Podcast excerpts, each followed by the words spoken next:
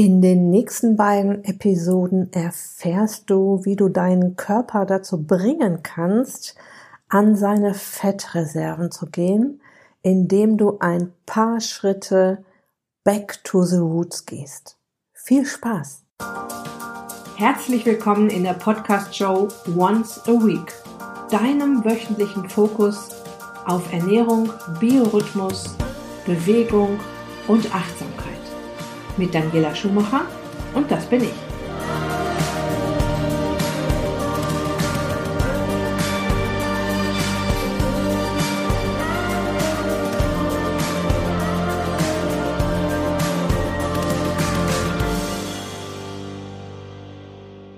Was bremst den Stoffwechsel aus? Was bringt ihn auf Trab? Warum nehmen wir am Bauch so schnell zu und so schwer wieder ab?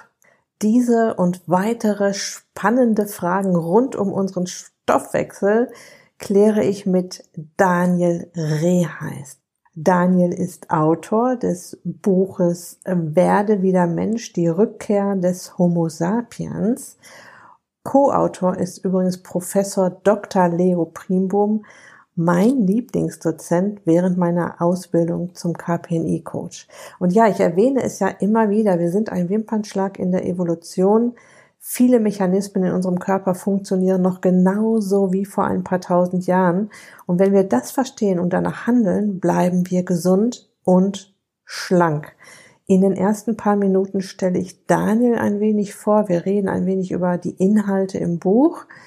Und dann geht es mit spannenden Themen weiter, zum Beispiel Daniels Top drei Gründe für Übergewicht, wie du deinen Körper dazu bringen kannst, an die Fettdepots zu gehen, ohne zu joggen, ohne Krafttraining und Zumba.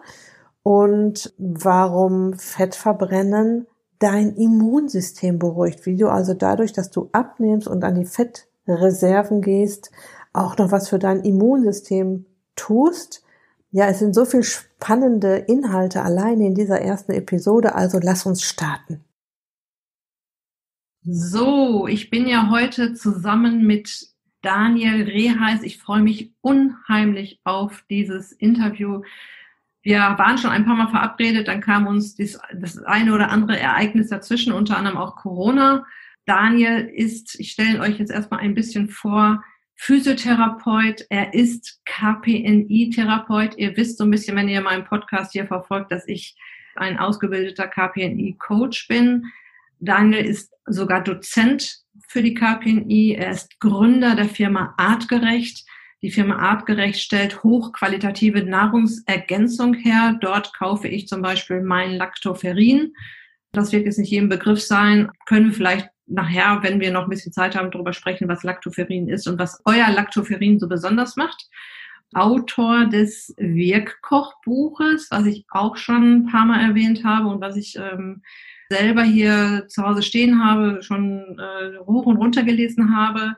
Das ist ein quasi ein Standardwerk der KPNI, wo ähm, die KPNI oder die klinische Psychoneuroimmunologie für den Laien verständlich gemacht wird mit ganz vielen Rezepten und tollen Tipps. Und dieses Wirkkochbuch hat jetzt noch einen Nachfolger, das heißt Werde wieder Mensch. Da werde ich natürlich Daniel gleich noch fragen, was genau mit diesem Buch auf sich hat. Erstmal herzlich willkommen, lieber Daniel. Hallo Daniela, freut mich. Daniel, also ich erkläre immer wieder die KPNI, ne? also klinische Psychoneuroimmunologie. Ich sage immer, klingt kompliziert, ist es auch. Aber wie erklärst du die KPNI so in ein bis zwei Sätzen?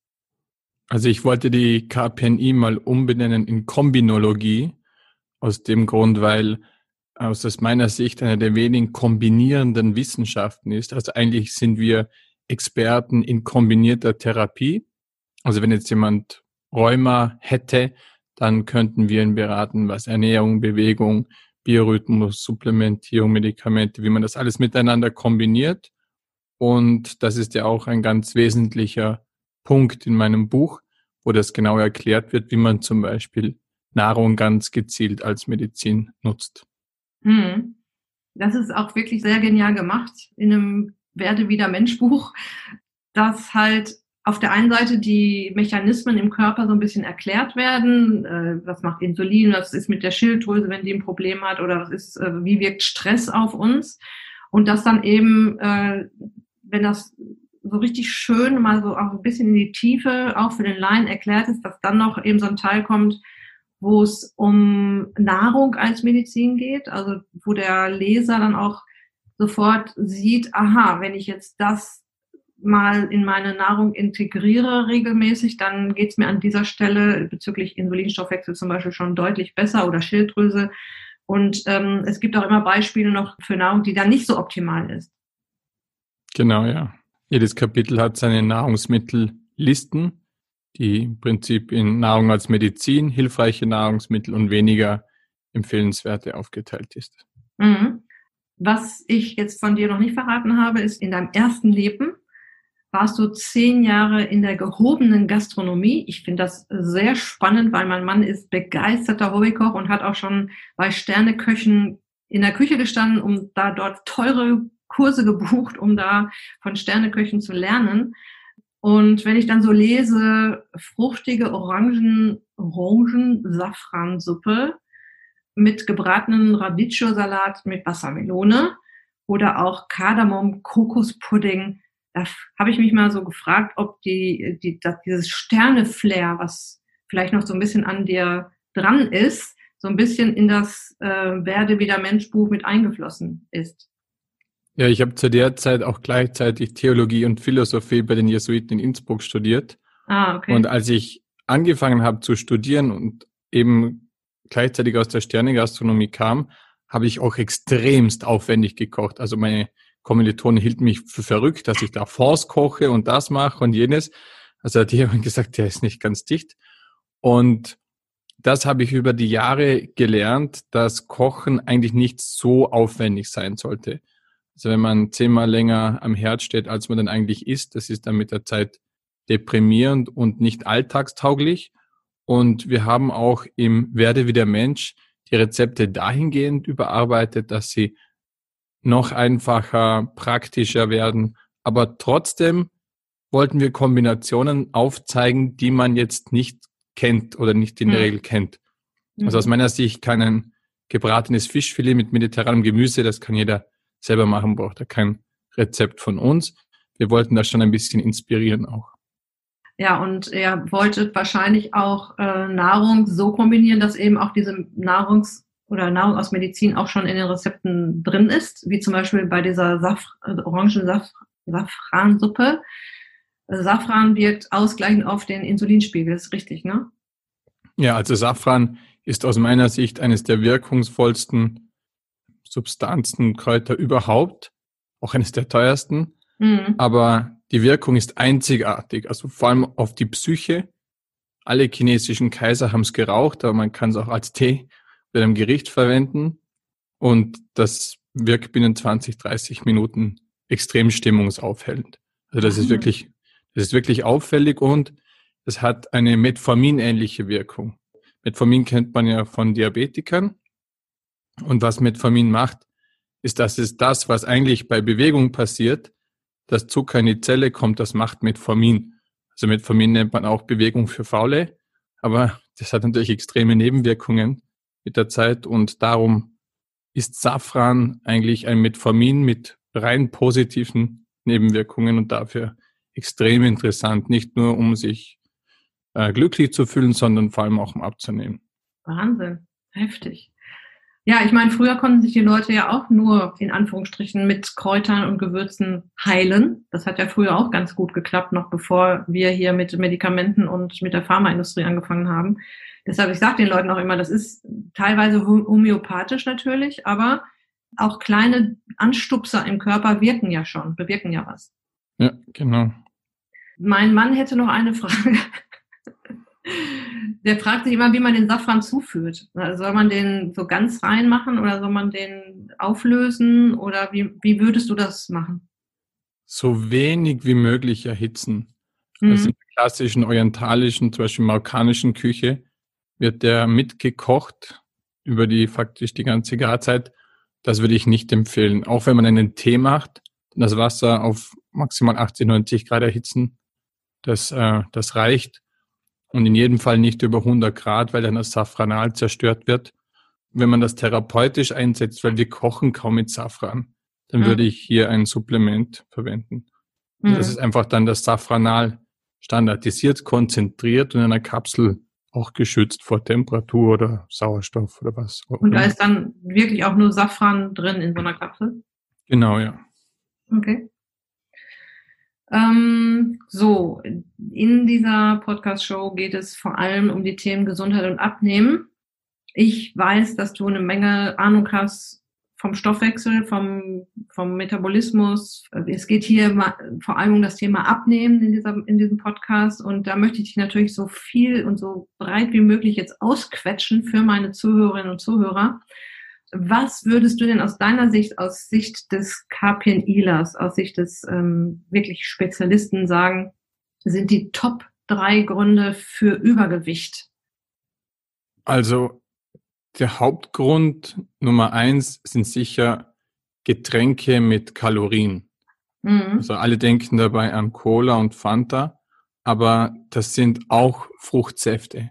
Und das wird oft vergessen, dass alles, was eigentlich eine Flüssigkeit ist und eine kalorische Dichte hat, extrem dazu beiträgt, dass man Fett ansetzt, vor allem wenn das auch noch süß schmeckt.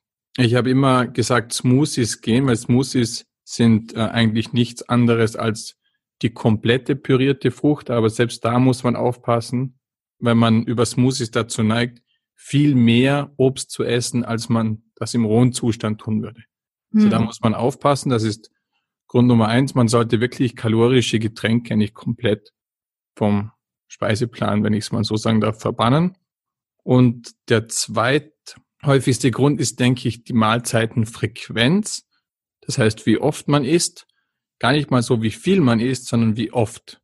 Denn der Körper braucht Pausen. Also wenn wir nicht lange Pausen haben zwischen den Mahlzeiten, dann werden unsere Fettreserven nicht verwendet. Das heißt, viele Menschen fühlen sich gar nicht so fit, obwohl die unendlich viel Energie gespeichert haben. Also je mehr Fett man eigentlich äh, gespeichert hat, umso müder fühlt man sich oft. Und das ist komisch, weil eigentlich ist das ja Energie. Und das wird erst effizient genutzt, wenn wir lange nüchtern Phasen haben und dazu gehört auch, sich nüchtern zu bewegen. Aus meiner Sicht ist nicht Sportmangel die Ursache, sondern vor allem das ähm, sich nicht nüchtern bewegen und das reicht auch, wenn man spazieren geht. Man muss nicht joggen. Man kann auch statt einer Dreiviertelstunde joggen, kann man auch eineinhalb Stunden spazieren. Es hat einen ähnlichen Effekt, nur das sollte nüchtern sein. Wenn das nüchtern passiert, hat man ungefähr 80 Prozent mehr Effekt. Mhm. Und mhm. dann denke ich, sind, ist der dritte Grund sind raffinierte Kohlenhydrate. Also das, was viele Menschen konsumieren, Brötchen.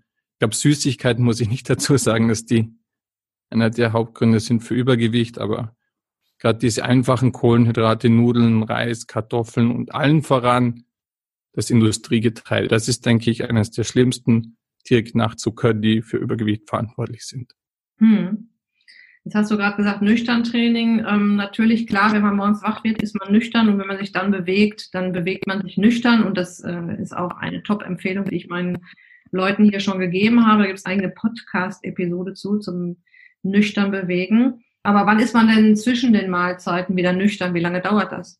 Also je nachdem, was man gegessen hat, aber in der Regel äh, sind das mindestens vier bis sieben Stunden.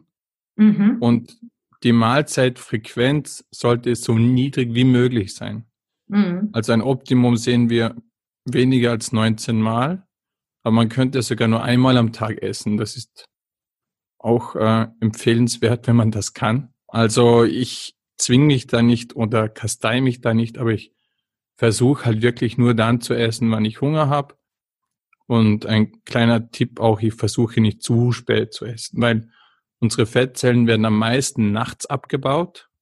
Und wenn ich zu spät esse, dann verhindere ich dieses Abnehmen in der Nacht. Und das ist auch sehr kontraproduktiv. Mhm. 19 Mal pro Woche. Ja, ja das, 19 Mal pro Woche. Weil du hast das ist dann weniger als dreimal am Tag. Also mhm. manchen genau. Tagen dreimal, manchen zweimal. Aber die, für die meisten Menschen klappt eigentlich zweimal. Viele frühstücken nicht oder viele essen nicht zu spät abends. kann man sich das eigentlich schon so einteilen, dass zwei, dass mhm. man mit zwei Mahlzeiten auskommt. Mhm. Also es ist schon immer ein Thema, wenn ich das äh, Thema Intervallfasten anspreche, auch in Workshops oder in Coachings. Also ich denke manchmal, das muss auch eigentlich schon jeder machen, weil man überall liest, dass das gut ist, dass es gesund ist, dass es beim Abnehmen hilft und so weiter. Aber trotzdem trauen die Leute sich da nicht so richtig ran. Ne? Die, das ist auch das, was eigentlich auch noch erklärt werden muss dazu, dass, dass es nicht schlimm ist, dass man mal Hunger hat, dass es auch früher so war, dass unsere Naturvölker sich noch so ernähren, dass unsere Vorfahren sich auch so ernährt haben, die haben auch nicht so oft gegessen, ein, zweimal am Tag. Und äh, dass es eben noch tief in unserer Genetik steckt, dass wenn wir Hunger kriegen, dass wir dann auf Nahrungssuche gehen. Und dass es früher auch ganz wichtig war, dass wir das tun, aber heute nicht mehr. Das ist, ja, die, die, die Leute haben tatsächlich Angst und ich war ja selber auch mal so drauf, ähm, wenn ich Hunger habe und nichts esse, dann verhungere ich oder dann fällt mein Blutzuckerspiegel bis ins Unendliche. Äh, das ist immer mal ein gutes Stichwort. Wie schnell unterzuckert man? Beziehungsweise ich höre auch oft, ja, wenn ich dann nichts esse oder wenn ich dann keinen Riegel esse oder wenn ich dann keinen, nicht irgendwie mal ein bisschen Zucker esse, dann, dann bin ich unterzuckert und dann werde ich so zittrig. Unterzuckern wir wirklich so schnell? Das ist tatsächlich Unterzuckern. Und das kann in ganz seltenen Fällen, wenn man zum Beispiel hochgradig Diabetes hat, auch gefährlich werden. Also da kann man eine Art komatösen Zustand fallen. Und Menschen, die an Diabetes leiden, denen sage ich auch, habt einen Traubenzucker oder irgendwas in der Tasche, wenn ihr euch nüchtern bewegt. Aber den empfehle ich auch, sich nüchtern zu bewegen. Und Otto Normalmensch, dass uns ein bisschen schwindlig wird, wenn wir die ersten paar Meter den Berg hochlaufen, das ist recht normal. Und eigentlich müsste man den Moment genießen, weil das ist der Moment, wo mein im Blut gespeicherter Zucker aus ist und der Körper gezwungen wird, ans Fett zu gehen. Aus Erfahrung kann eigentlich jeder, der dann nicht aufhört, sich zu bewegen oder was isst, sagen, dass das dann auch weggeht. Nicht? Wenn man einfach weitergeht und auf irgendwann mal merkt man, ah, ja, jetzt geht's. Und dann mhm.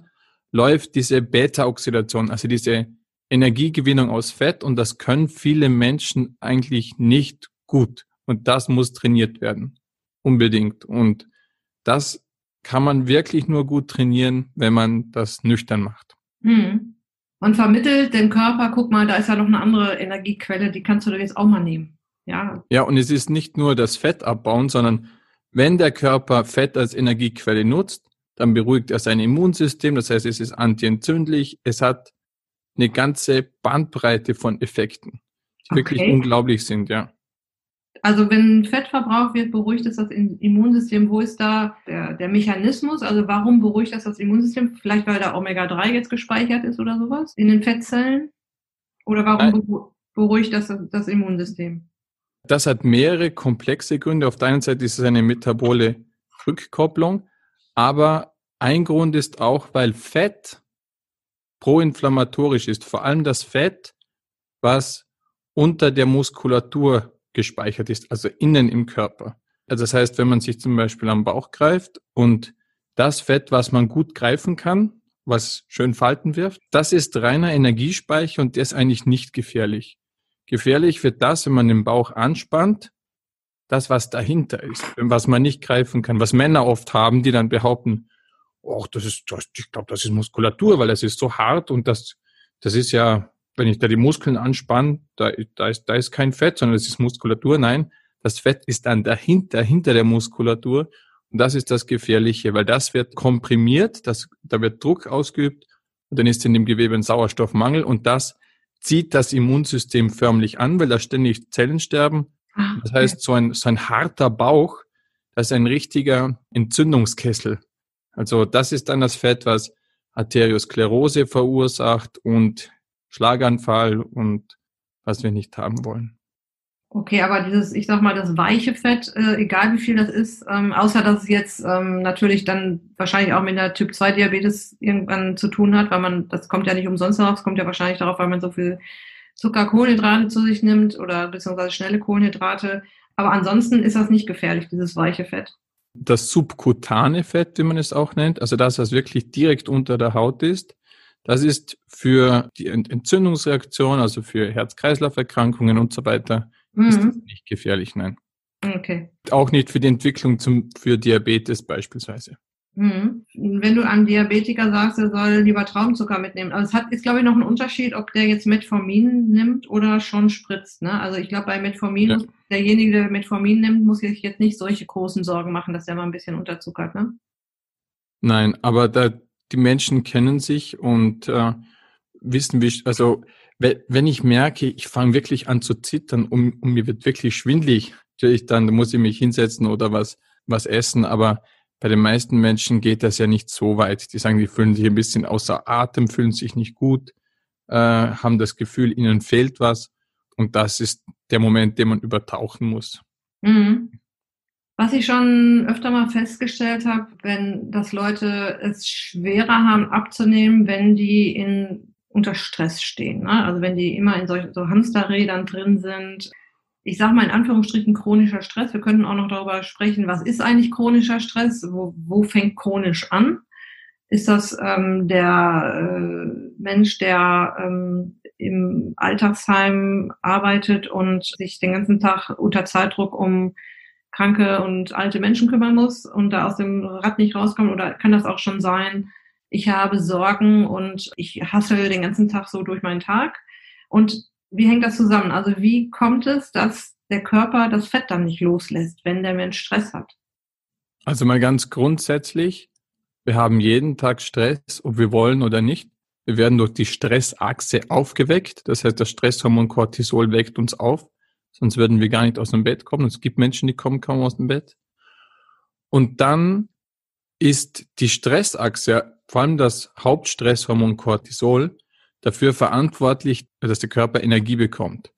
Das heißt, wenn ich mich zum Beispiel intensiv bewege, das war in unserer Evolution, war das entweder Jagen oder Flüchten, das ist eine Stressreaktion. Da wird die Stressreaktion aktiviert und dann wandert Cortisol, das Stresshormon, zu den Fettzellen und fragt nach Energie. Und wenn das gut funktioniert, bekommt der Körper Energie und ich kann lang jagen oder wegrennen oder was auch immer machen. Das heißt, am Anfang des Lebens, wenn man noch jung ist und noch Cortisol sensibel, vor allem Männer, die sind Cortisol sensibler als Frauen, dann funktioniert das besser. Dann nimmt man bei Stress ab. Das Problem ist aber, wenn wir Stress haben, dem wir nicht entkommen können oder permanenter Stress. Wir sind nicht gemacht für jeden Tag Stress. Wir sind gemacht für manchmal Stress. Und wenn wir zum Beispiel Stress haben, dem wir nicht entkommen können, wie zum Beispiel die Pflege von Angehörigen oder Problemen im Job, die ich jetzt nicht lösen kann. Oder eine Hypothek ist auch zum Beispiel für 20, 30, 40 Jahre andauernden Stress. Und der kann dazu führen, dass aufgrund von permanenter Stresshormonausschüttung wir nicht mehr sensibel sind für das Stresshormon. Und da gibt's auch wieder zwei Varianten. Ich bin zum Beispiel einer, bei mir funktioniert die Stressachse immer. Das heißt, wenn ich zum Beispiel unterrichte oder sonst irgendwas mache, bei mir führt die Stressreaktion immer dazu, dass Energie angefragt wird. Also so müde und kaputt kann ich gar nicht sein. Wenn die Stressachse bei mir aktiviert wird, dann funktioniert. Ich bin so ein Stehaufmännchen. Darum eher dünn, weil ähm, ich mich auch richtig ernähre, neben dem, dass ich manchmal viel Stress habe, aber Ernährung, das klappt.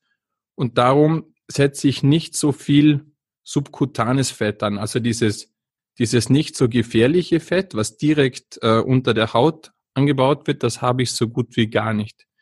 Wenn ich jetzt viel Zucker essen würde beispielsweise oder mich nicht mehr bewegen, dann würde ich zentrales, also Fett bekommen, das unter der Muskulatur ist. Warum? Weil ich sehr stark mein Gehirn benutze. Also ich habe ein sehr, sehr vielschichtige Aufgaben und das Gehirn, das holt sich primär seine Energie vom Fett, das zentral gespeichert ist, also rund um die Organe. Bedeutet, wenn ich zum Beispiel ähm, mich weniger bewege, dann würde ich genau dort, wo das Gehirn sich immer die Energie holt, dort würde ich Fett ansetzen. Man nennt das Non-Habituators, also Leute, die sich nicht an Stress gewöhnen. Das heißt, bei mir funktioniert die Stressachse immer. Ich war in der Evolution so eher der in die Zukunft Denker, eher der Anführertyp. Und die müssen eigentlich immer funktionieren, genauso wie die Jäger zum Beispiel. Und dann gibt es in unserer Gesellschaft, das sind eher Frauen, die sich an Stress gewöhnen. Das heißt, wenn dort die Stressachse aktiviert wird, dann kriegen die nicht mehr so viel Energie raus und setzen eher Fett am ganzen Körper an. Und den Unterschied sieht man beispielsweise bei Menschen, die, also wenn ich jetzt Fett anlegen würde, würde ich nur am Bauch bekommen und meine Ärmchen und meine Beinchen bleiben dünn. Und bei den anderen würde es eher am Körper verteilt werden. Mhm. Aber unsere Stressgesellschaft, die immer mehr in Richtung ähm, Cortisolresistenz geht, weil wir immer mehr Stressfaktoren haben im Handy und mit den Nachrichten und wir kommen ja gar nicht mehr raus aus dieser ganzen Geschichte, sehen wir immer mehr Menschen, die auf Cortisol nicht mehr gut reagieren und so eine komische Fettverteilung bekommen am Bauch vor allem und kaum an den Armen oder an den Beinen. Hm. Weil du hast ja gerade gesagt, wenn wir Kampffluchtsituationen hatten, also es ist ja in die heutige Welt übersetzt, akuter Stress, ich sag mal, ich renn los und will eine Bahn erreichen oder ich treibe Sport, fragt Cortisol Energie nach und auch an den Fettzellen. Ja, also es ist ja auch dieser aerobe, anaerobe Stoffwechsel, also es wird ja immer ein bisschen Zucker, ein bisschen Fett nachgefragt. Und das bedeutet also, wenn jemand dann Cortisol-resistent wird, weil einfach immer zu viel genutzt wird von diesem Hormon oder die Zellen nicht mehr auf dieses Hormon antworten, auch keine Energie mehr nachgefragt wird. Genau, also das funktioniert dann nicht mehr gut. Dann hat man ausreichend Energie gespeichert und die Stressachse wird aktiv. Man bekommt aber die Energie nicht und fühlt sich trotzdem schlapp, muss sich so mit Kaffee und anderen Geschichten durch den Tag retten. Und das ist eigentlich ähm, schon ein Zeichen für Cortisolresistenz. Ja, wir reden ja in der KPNI immer von den Quick Wins, also von den schnellen Lösungen oder äh, eine Lösung, die jetzt relativ zügig auch was bringt. Ich sag mal, jemand vom Stress runterbringen, so zu sagen, du musst meditieren oder du solltest ähm, autogenes Training machen oder oder mal öfters in die Berge gehen und so weiter. Ja, das das sind alles nette Tipps. Das würde funktionieren. Ähm, machen nicht so viele Leute. Ich ich sogar selber auch nicht. bin kein ich bin kein kein Meditierer. Ich auch nicht. Oder ich, ich habe mich noch nicht dazu durchringen können. Ähm, es gibt aber andere Quick Wins. Zum Beispiel äh, Oxytocin klappt ganz gut. Das heißt, wenn man einen Partner hat, den man gern hat, dann mehr mit dem kuscheln, beziehungsweise Menschen produzieren auch Oxytocin, wenn sie dehydrieren. Das heißt, eigentlich sind die alten Stressfaktoren, so Hitze, Kälte, Hunger, Durst, das sind die alten Stressfaktoren, die eigentlich dazu führen, dass Stress abgebaut wird, dass Stresshormone abgebaut werden. Das heißt, ich kann zum Beispiel einmal alle zwei Tage eine kurze kalte Dusche, das würde reichen. Ich kann jeden Tag in die Sauna gehen, je öfter, umso besser. Ich sollte intermittierendes Fasten machen, das heißt nicht oft essen. Und was manche vielleicht nicht glauben können oder was sich noch nicht so etabliert hat wie das intermittierende Fasten, ist Intermittent Drinking. Ja, das, gutes Thema. Das heißt, je weniger oft ich trinke und je mehr ich dehydriere, mit dehydrieren meine ich jetzt nicht, dass man schon, schon am Zahnfleisch daherkommen muss, einem schwindlig wird und Kopfschmerzen hat, sondern ich mache es immer so, ich bewege mich nüchtern. Wenn ich am Sonntag, wenn ich zu Hause in Österreich bin, wenn ich in die Berge gehe, dann gehe ich komplett nüchtern. Ich trinke vorher nichts und esse vorher nichts. Und dann gehe ich so 1000 Höhenmeter, zwei Stunden hoch, eineinhalb runter. Und klar habe ich da ein bisschen trockenen Mund am Ende und klebt mir der Gaumen ein wenig. Aber das ist genau die Art von Dehydrieren, die dann zu einem maximalen metabolen Effekt führt. Das heißt, Bewegung nüchtern, auch ohne vorher zu trinken, das ist die Anti-Stress-Therapie schlechthin. Aha. Und dann gibt's auch noch die Special Drugs. Also die Natur hat natürlich auch ein paar Quick Wins geschaffen, um wieder stresssensibel zu werden. Allen voran Rhodiola rosea. Rosenwurz. Rosenwurz. Das ist das Stresshormon wieder sensibel machende Kraut, was es gibt, zusammen mit Safran. Hatten wir schon ah. erwähnt ganz am Anfang. Also Safran hier ist ein ganz wunderbares Ding und Kurkuma kann es ja auch. Wir nennen es in der KPNI MacGyver, weil Kurkuma kann so ziemlich alles ein bisschen. Aber es gibt kaum etwas, was so effizient wirkt wie Rhodiola rosea, Rosenwurz. Einen guten Supplementenhersteller oder in der Apotheke. Wir haben es leider nicht im Sortiment. Okay, also du hast von den alten Stressoren gesprochen. Das ist mir natürlich auch ein Begriff. Ähm, wir reden ja in der KPN auch von nicht nur von Intermittent Fasting, also vom Intervallfasten oder von intermittierendem Fasten, sondern auch vom Intermittent Living. Vielleicht kannst du mal unseren Zuhörern erklären, warum tut das denn so gut? Also es geht ja nicht nur ums Abnehmen, es geht ja auch um Gesundheit und liebe Zuhörer da draußen. Ja, also es geht auch darum, wenn unser, wenn es unserem Körper gut geht, dann geht's, dann geht's auch mit dem Abnehmen gut voran. Oder wenn der Stresspegel sinkt, noch besser. Und deshalb werde ich das jetzt hier nochmal so ein bisschen den Daniel fragen. Wir wollen den Stresspegel senken. Wir wollen ja auch, dass das Immunsystem ähm, mal zur Ruhe kommt. Wir sagen ja immer, die alten Stressoren holen das Immunsystem an die Außenseite, beziehungsweise die triggern das Immunsystem auf eine Art und Weise, die uns sehr bekannt ist was ich vielleicht noch als ganz kurzen Nachtrag zum Wasser sagen möchte, weil das viele irritiert. Warum sollte das gesund sein oder was hat das mit Oxytocin zu tun? Das kann man sehr gut beobachten, wenn man einen Tierfilm ansieht.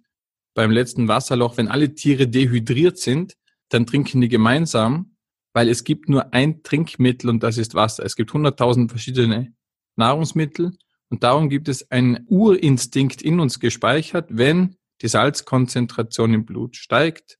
Also wenn wir dehydrieren, produzieren wir mehr Oxytocin, haben wir uns alle lieber und schaffen es trotz unserer Differenzen gemeinsam am Wasserloch zu trinken. So, du wolltest noch die Geschichte hören, warum diese alten Stressfaktoren uns so gesund machen, warum die das Immunsystem nach außen ziehen und was das bedeutet. Ja, also eigentlich, wie gesagt, eine gesunde Stressreaktion vor 50.000 Jahren hat dazu geführt, dass wir Männer top motiviert waren, jagen gegangen sind und so weiter. Und heutzutage sind das so mi, mi, mi Aktivationen. Also wir haben ständig Stress und dadurch liefert uns diese Stressreaktion nicht mehr genügend Energie. Wir sind nicht mehr motiviert. Und darum müssen wir mit allen Mitteln dafür sorgen, dass die Stressachse wieder gut funktioniert. Dann kommen wir in der Früh gut aus dem Bett, sind wir motiviert, energiegeladen und dann heilen Wunden auch schneller, weil Cortisol auch dafür verantwortlich ist, dass das Immunsystem nach außen wandert, dass das nicht zu stark reagiert, dass wir nicht zu viel Entzündung haben. Fast alles, an was unsere moderne Gesellschaft leidet und krankt, wird durch die Regulation von Cortisol beglichen und durch intermittierendes Fasten und äh, diese alten Stressfaktoren ähm, beeinflussen wir natürlich nicht nur Cortisol, sondern es sind hunderte Prozesse, die damit positiv beeinflusst werden. So, das war der erste Teil des Interviews. Nächste Woche geht es sehr spannend weiter. Das kann ich schon mal versprechen. Noch ein Hinweis in eigener Sache. Es gibt gute Neuigkeiten. Anfang Januar öffnen sich für einen kurzen Zeitraum die Türen zum Januar-Special Starte deine Abnehmpläne 2021 mit einem Bam. Es sind ja tatsächlich nur noch drei Monate, bis das neue Jahr startet. Die Teilnehmer aus dem letzten Jahr wiegen heute neun Monate später, ist ja noch kein Jahr um, bis zu 20 Kilo weniger, ohne Stress und ohne zu hungern. Ein paar von ihnen werde ich noch interviewen hier im Podcast und zwei Interviews findest du ja auch schon hier im Podcast und auch auf meinem Blog. Ich werde sie dir in den Show Notes auf der Beitragsseite zu dieser Episode verlinken, damit du die auch gleich findest. Hör da gerne einfach rein und vor allem lass dich auf die Warteliste sitzen. Du hast dann den Vorteil, dass ich dich vor allen anderen darüber informiere, dass sich die Türen öffnen. Die Teilnehmerzahl ist begrenzt. Ich kann nicht unendlich viele Teilnehmer da aufnehmen. Und ich betüdel meine Teilnehmer auf der Warteliste. Die ist natürlich unverbindlich, klar, ganz besonders. Also, wir sehen uns auf der Warteliste. Bis dann, liebe Grüße, lass dir gut gehen. Dein Personal Coach für die Themen Gesundheit und Abnehmen, Daniela.